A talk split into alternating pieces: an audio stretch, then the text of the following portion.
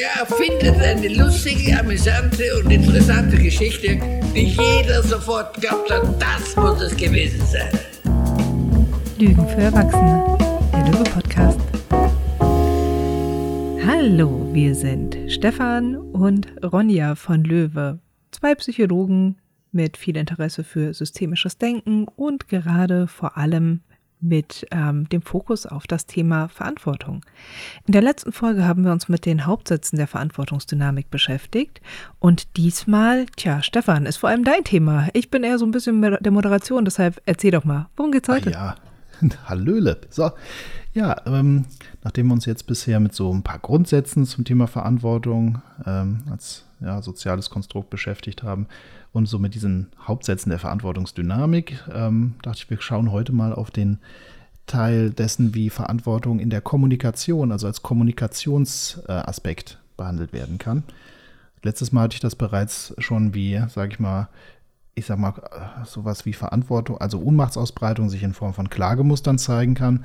Ähm, heute würde ich jetzt eher reingehen, dass ähm, im Unterschied zu der strukturellen Verantwortung, wo man sagt, du hast eine Rolle und mit der Rolle gehen einfach gewisse Verantwortlichkeiten einher und man könnte sogar sagen, man kann dich dazu verpflichten, dass du diese Verantwortung einhältst, weil sonst äh, schlägt die Gesellschaft fu zu, äh, das Imperium schlägt zurück, weißt du? So, also was, du machst das nicht. Also ich, ich war ja noch äh, ein junger Kerl, als ich noch ein junger Kerl war, gab es noch Wehrdienst zum Beispiel und da warst du verantwortlich dafür als junger Mann, äh, warst du wehrpflichtig oder ne, musstest entsprechend was Alternatives tun. Und wenn du dieser Verantwortung nicht nachgekommen bist, dann gab es auch die Feldjäger. Die sind vorbeigekommen, haben dich eingesagt. Mhm. So, das heißt, ähm, ne, das wäre sozusagen die eine Form von Verantwortung, nämlich so diese, man könnte sagen, in sozialen ähm, Systemen, in der Gesellschaft eben so in der Struktur innewohnende Verantwortlichkeiten, die genau. da auch wirklich adressiert werden können. Jetzt ist es aber auch so, es gibt ja auch Verantwortung, wo man sagen würde, naja, da sagt jemand, da bist du für verantwortlich und du sagst, nö, bin ich nicht.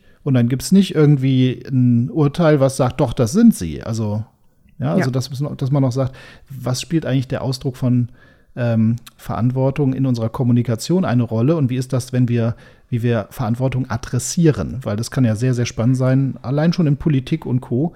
Da sagt der eine, sie sind dafür verantwortlich, sagt er, nö, kann ich gar nicht für Verantwortung übernehmen. Und äh, das Gemeine ist, gesellschaftlich gibt es jetzt nicht den klaren Konsens und den Machteingriff danach. Da würde ich gerne noch mal drauf schauen. Kommunikative. Verantwortung, also, also Verantwortung als kommunikativer Aspekt. Okay, also weg von was hat, also im Grunde auch so unabhängig von deiner Rolle, wie wird mit Verantwortung gespielt?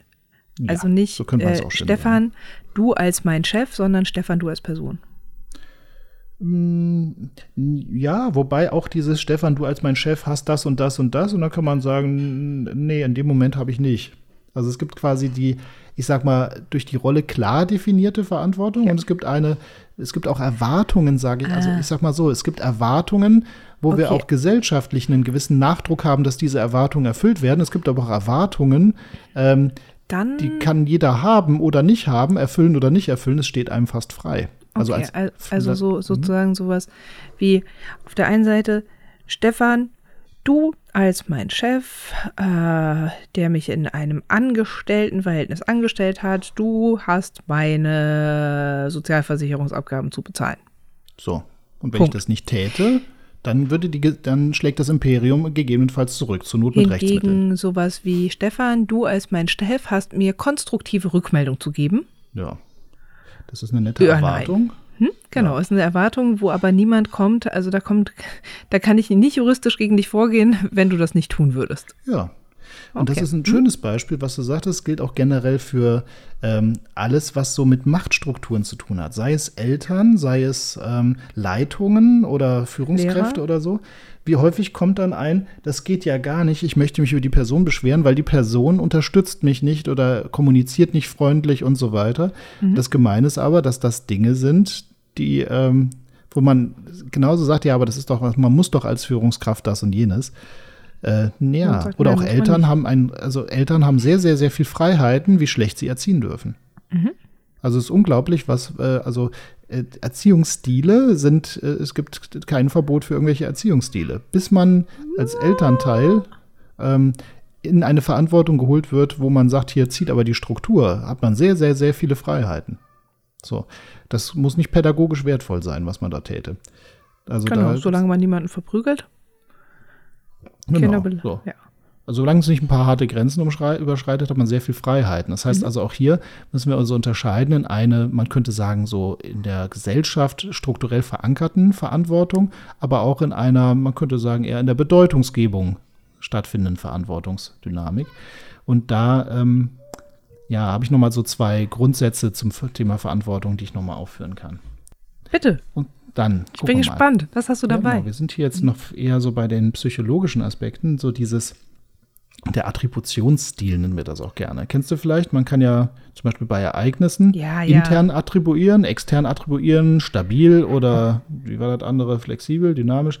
Ähm, ja, situativ halt. Ne? Und also man kann, global und situativ, also, ja. Mir fällt, die, mir fällt die Tasse runter. Mensch, bin ich ein Depp. Das wäre typisch für mich. Das ist bei mir immer so. Man könnte sagen, oh, jetzt gerade war ich nicht genug konzentriert. Das wäre dann so, ne? Das eine wäre, internal stabil, das andere internal situativ. Und dann gibt es external dieses, ja, diese, wer hat denn diese scheiß Tasse hier hingestellt? So, das, und das wäre so eher was Situatives oder, naja, das ist ja auch bei dieser ganzen Bauart hier, ist ja klar, da passieren ja immer nur beinahe Unfälle hier.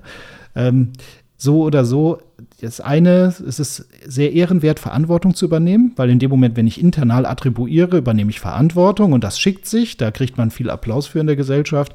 Und dieses Externale, also quasi die Verantwortung von sich weisen, das ist recht selbstwertdienlich, könnte man sagen, weil dann ist jemand mhm. anderes schuld. Und Schuld ist ein tolles Wort, da kommen wir gleich wieder hin. Ähm, also man könnte sagen, zwei Thesen. Das erste. Soweit eine Person als handelndes, unterscheidendes und entscheidendes Subjekt betrachtet wird, also Täter, wird ihr als Autor ihres Denkens, Erlebens und Verhaltens die Verantwortung für dessen Wirkungen zugeschrieben und das wird in der Kommunikation adressiert. Halt, Moment mal, du hast doch so gehandelt, du hast das so unterschieden, du hast das entschieden. Du bist Autor deiner ganzen Gedanken, deiner Handlungen und so weiter und dann bist du auch verantwortlich. Ja, es ist gerade wirklich so, die kognitive Verhaltenstherapie lässt. Absolut, grüßen. oder? So dieses, was so ein bisschen so, ja, so, so, so ein bisschen flapsig gesagt, sind, sie sind doch selbst dran schuld, dass es ihnen scheiße geht, wenn sie so einen Quatsch den ganzen Tag ja. denken. Wenn ich den ganzen Tag so denken würde wie sie, dann würde es mir auch schlecht gehen. Absolut. Also jetzt denken Sie doch einfach mal anders, dann geht es Ihnen noch besser. Und wenn Sie nicht vor die Tür das gehen, dann so brauchen Sie sich nicht wundern, wenn Sie schlechte Stimmung haben. Sie müssen raus, damit Sie da mehr Licht in Ihre Augen kriegen. Bewegung ist das beste Heilmittel und so weiter und so fort. Und wenn Sie das nicht tun, na, dann kommen wir gleich in die andere genau. Ecke, dann sind Sie selber schuld. Ja, ja, genau. Das sagt, es ist so, das, das, was, der, was der Therapeut sagt, während natürlich der Patient auf der anderen Seite sitzt und sagt, ich bin so belastet davon, dass ich die ganze Zeit diese Gedanken habe, gegen die ich nichts tun genau. kann, dass ich keinen Antrieb habe, rauszugehen und wenn ich rausgehe, dann geht es mir auch nicht gut. Und da kann ich ja auch nichts für. Ja, das Klagemuster ist quasi jetzt hier das Pendant dazu. Und das heißt, der zweite Hauptsatz oder zweite Grundsatz, den ich dann noch hatte, soweit eine Person als von einem bestimmten Phänomen betroffenes Subjekt betrachtet wird, also so wie jetzt von dir, ne, wird mhm. sie als passive Rolle nicht als Autor ihres Denkens, Erlebens und Verhaltens verantwortlich gemacht. Stattdessen wird das handelnde Phänomen, also das, was die aktive Rolle hat, in der Kommunikation adressiert und für seine Wirkung verantwortlich gemacht. Die Depression. Das Grübeln. Das Grübeln, der Schmerz. Die Angst. Da, die Arbeitsagentur die Vorgesetzten, was weiß ich nicht wie. Da sind wir wieder, wer, mehr dazu möchte, in die letzte Folge. Aber das ist das Spannende, wer, äh, wo wird die Verantwortung adressiert? Also die kommt quasi in einen Umschlag und dann wird, äh, wird quasi in der Kommunikation ausgehandelt, wo sie denn hin solle. Du bist, äh, mhm. ja, du bist handelndes, unterscheidendes und entscheidendes Subjekt, Täter, dann heißt es Verantwortung, oder du bist äh, betroffen, von einem Phänomen betroffenes Subjekt, also Opfer. Und deswegen bist du passiv und nicht äh, Autor deines Denkens, Erlebens und Verhaltens, also wirst du zumindest nicht verantwortlich gemacht. Stattdessen ist es verantwortlich und wenn es irgendwas ist, was sogar noch nicht mal mehr eine Person ist, sondern irgendein Konstrukt, ja, die Bundes, also die Bundesrepublik Deutschland oder die Demokratie oder ne, dann äh, der Kapitalismus. Die Überfremdung oder, oder, oder. Dann ist es natürlich wundervoll, weil dann, dann definierst du dich als Opfer und als Opfer steht dir doch Unterstützung zu. Das heißt, dann kannst du wieder sagen, hilf mir, verbünde dich mit mir gegen und dann sind wir wieder bei dem, was wir letzte Folge hatten. Und besonders schön ist natürlich dieses Zusammenspiel, wenn man dann ein Paar vor sich sitzen oh yeah. hat. Das wird das Verhandeln. Jetzt wird es kommunikativ, wird also Verantwortung wirklich als äh, kommunikativer Aushandlungsprozess. Genau, wo es dann wirklich darum geht, dass sie sagt, naja, ich verhalte mich ja nur so, weil er. Mhm. Und er sagt, ja, ich verhalte mich doch nur so, weil sie. Und dann sind wir bei Watzlawick von, er zieht sich zurück, weil sie nörgelt und sie nörgelt, weil er sich zurückzieht. Und dann kann man sich Loriot-Sketche zu dem Thema angucken und sich, während man die Sketche guckt, total freuen bis man dann in der eigenen Beziehung drin ist und merkt, ach verdammt, mhm. man ist einfach nicht davor gefeit, immer wieder selbst auch in diese Dinge reinzurutschen. Ja, genau. Und Watzlawick ist noch ein schönes Schlagwort.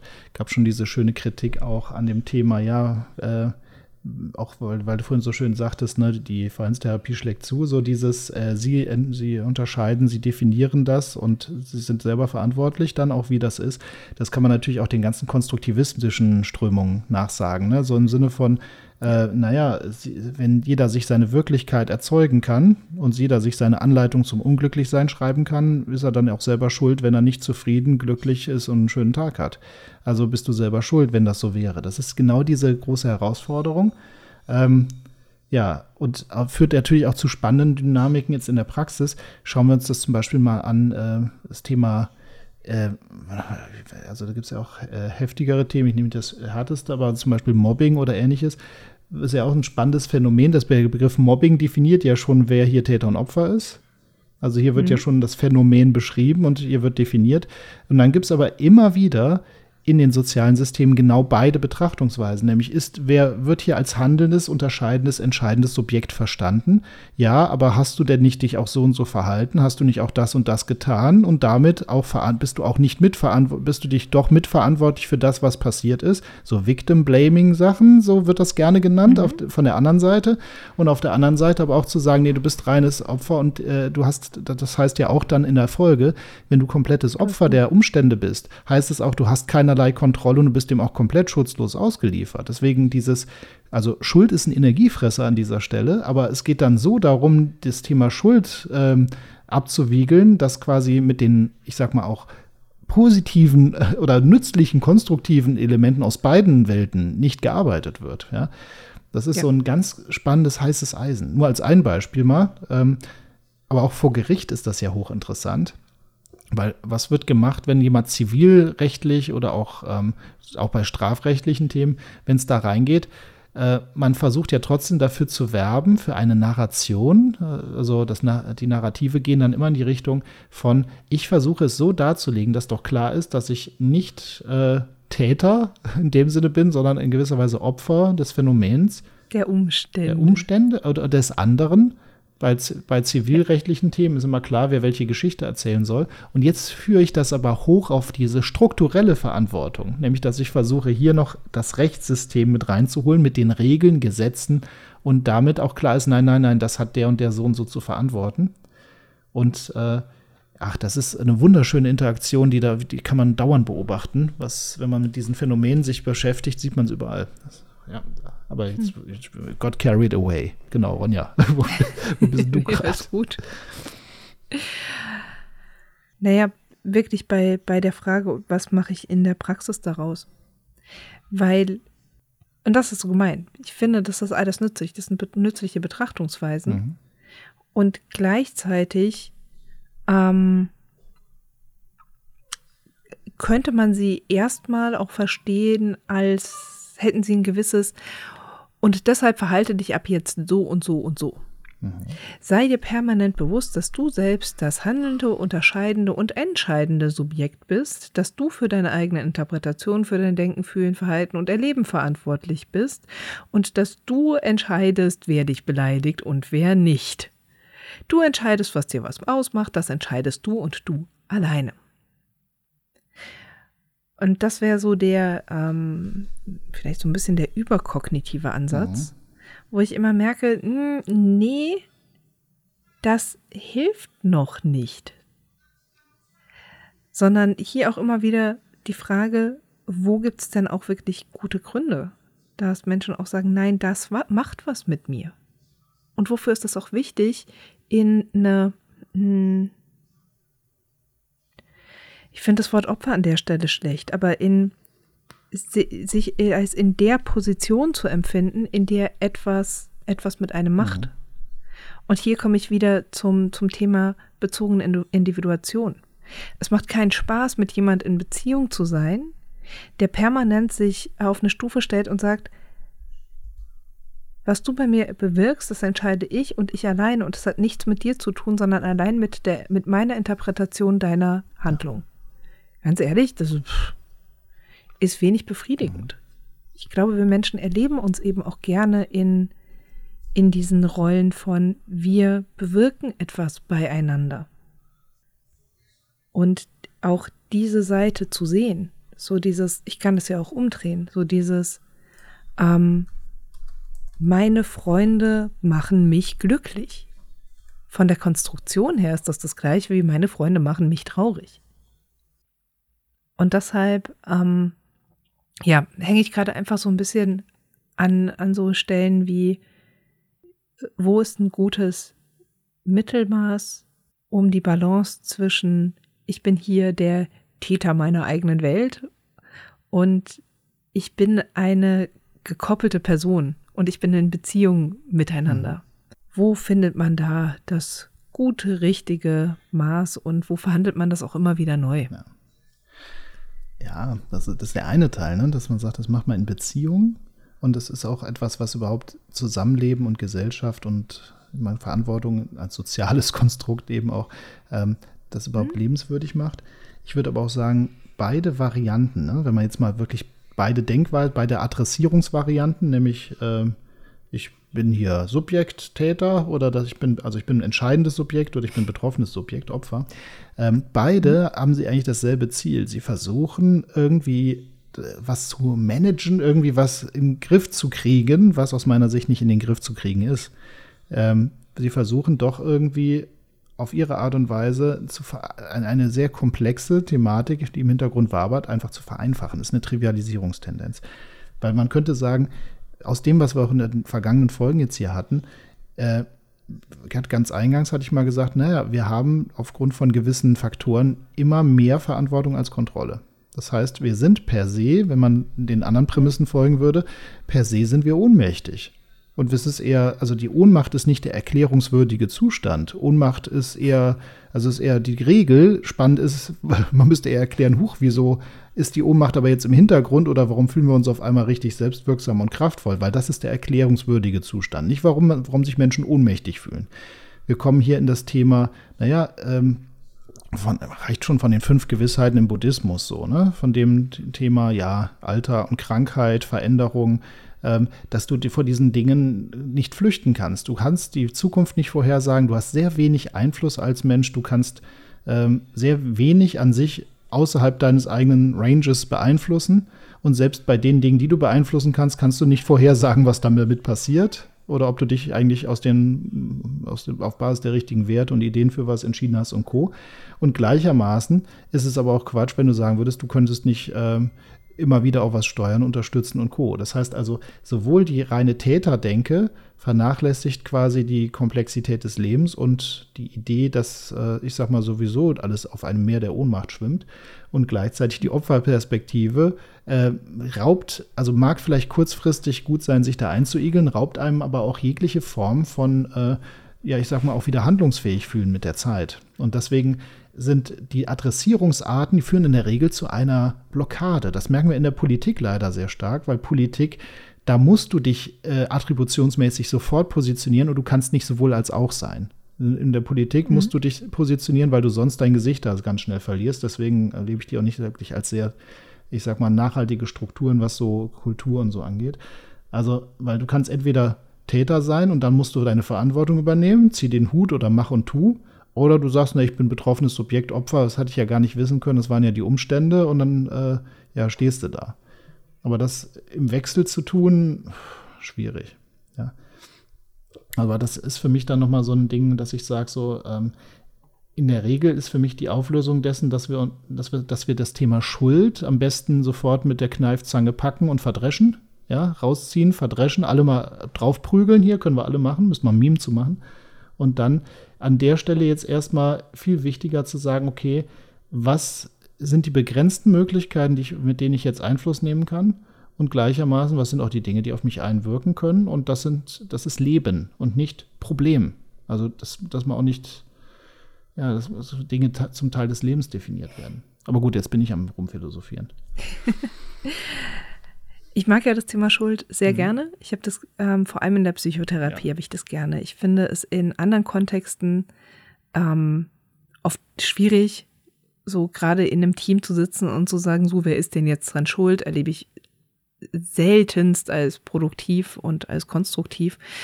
Ähm, aber gerade wenn es um solche Themen geht wie bin ich schuld, da bin ich selbst daran schuld, wie ich, dass ich geworden bin, wie ich bin.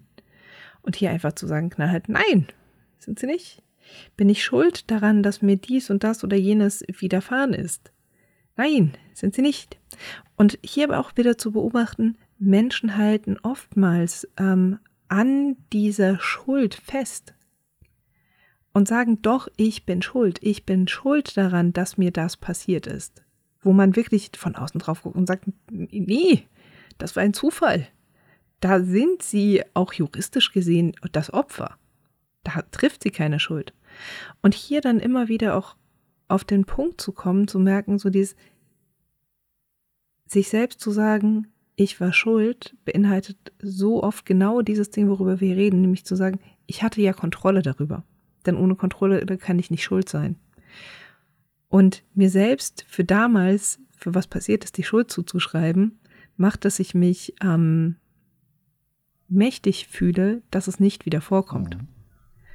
Da ist manchmal Schuld im Sinne von, ich hatte eine Mitverantwortung, ich hatte damit Kontrolle drüber, leichter zu ertragen als die Ohnmacht. Ja. Das, äh, das ist der Punkt, bei dem ich Schuld super gerne mag. Mhm.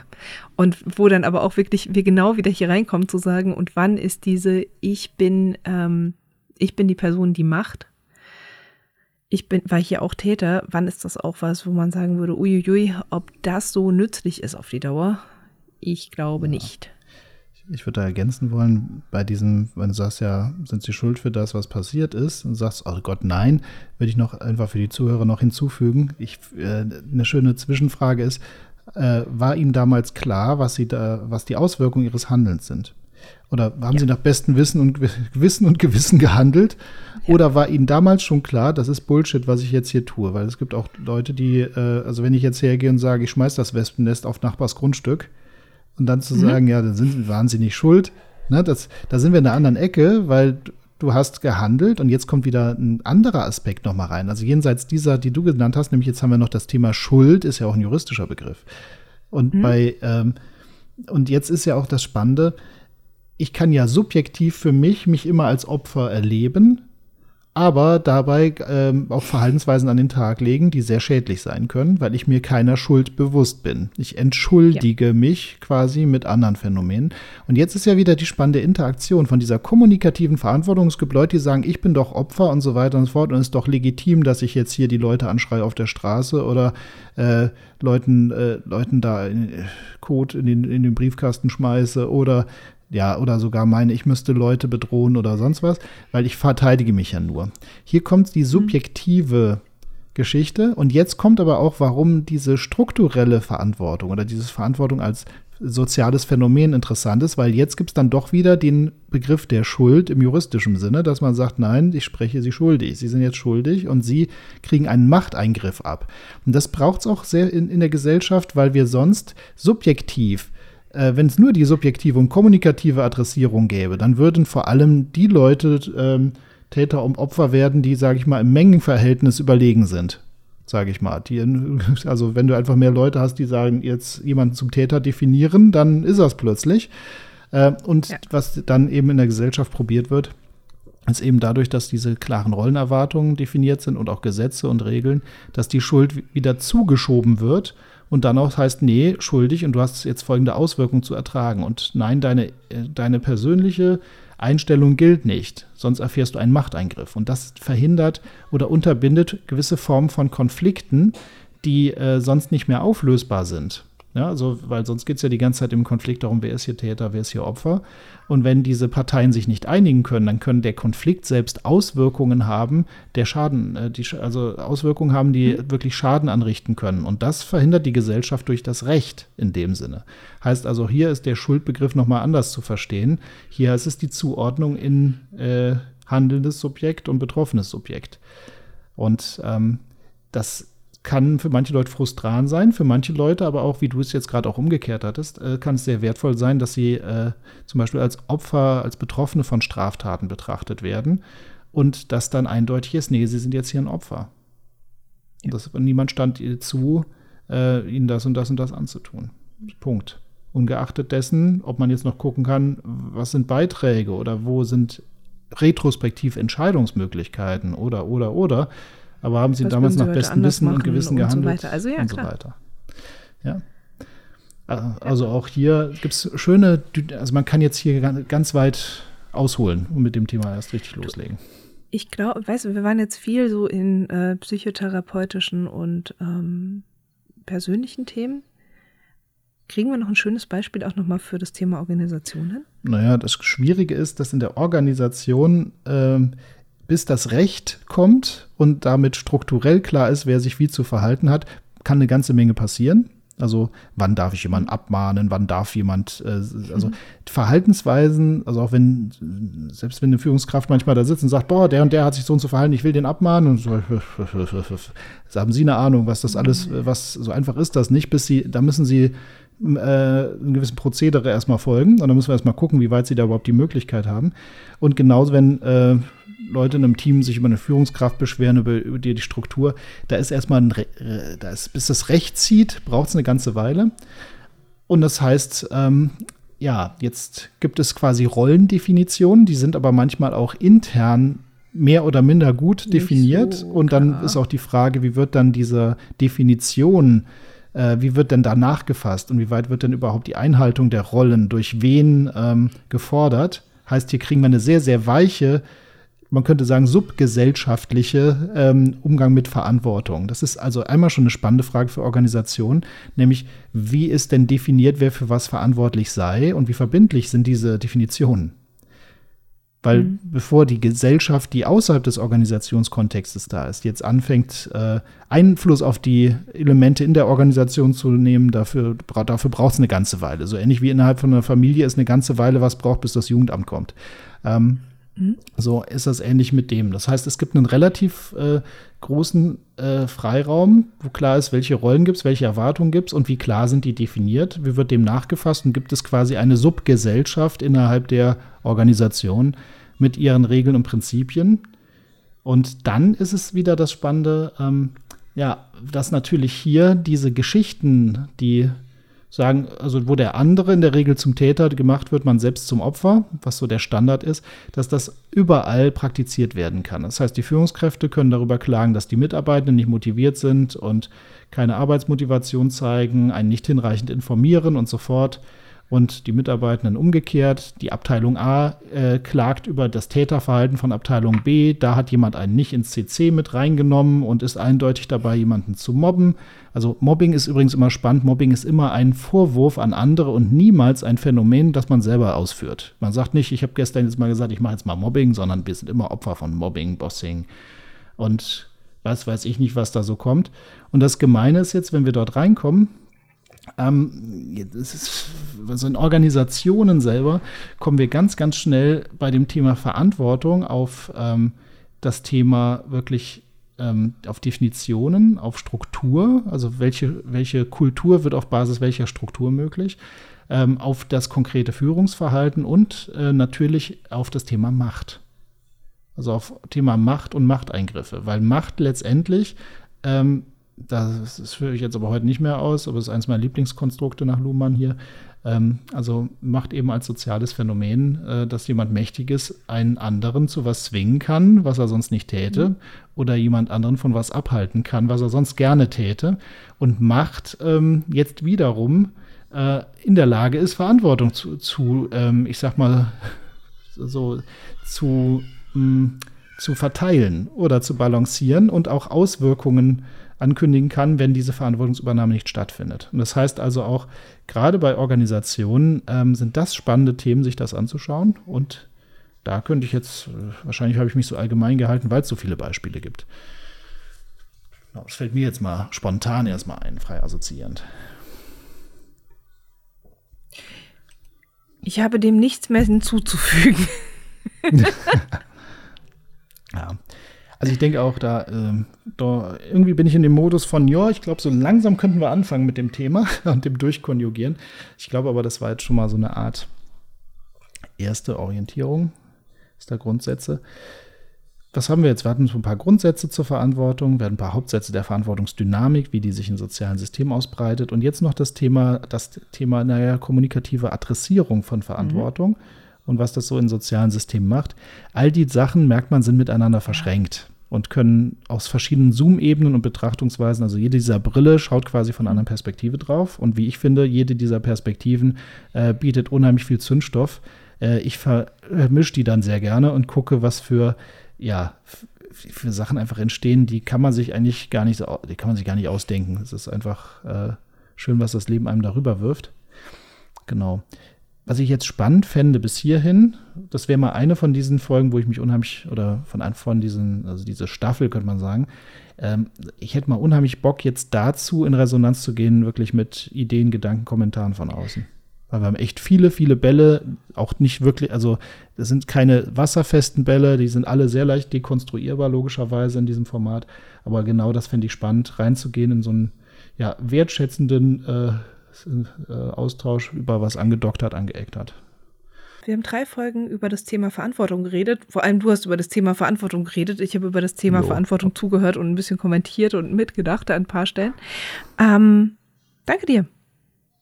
Danke ich dir. Also ich fand dich jetzt aktiver, als du dich darstellst. Ach ja.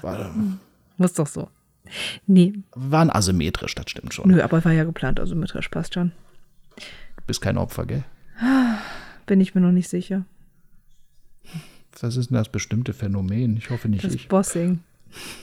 Ach, das Bossing. Das Bossing. Okay, gut. Wir schweifen ab.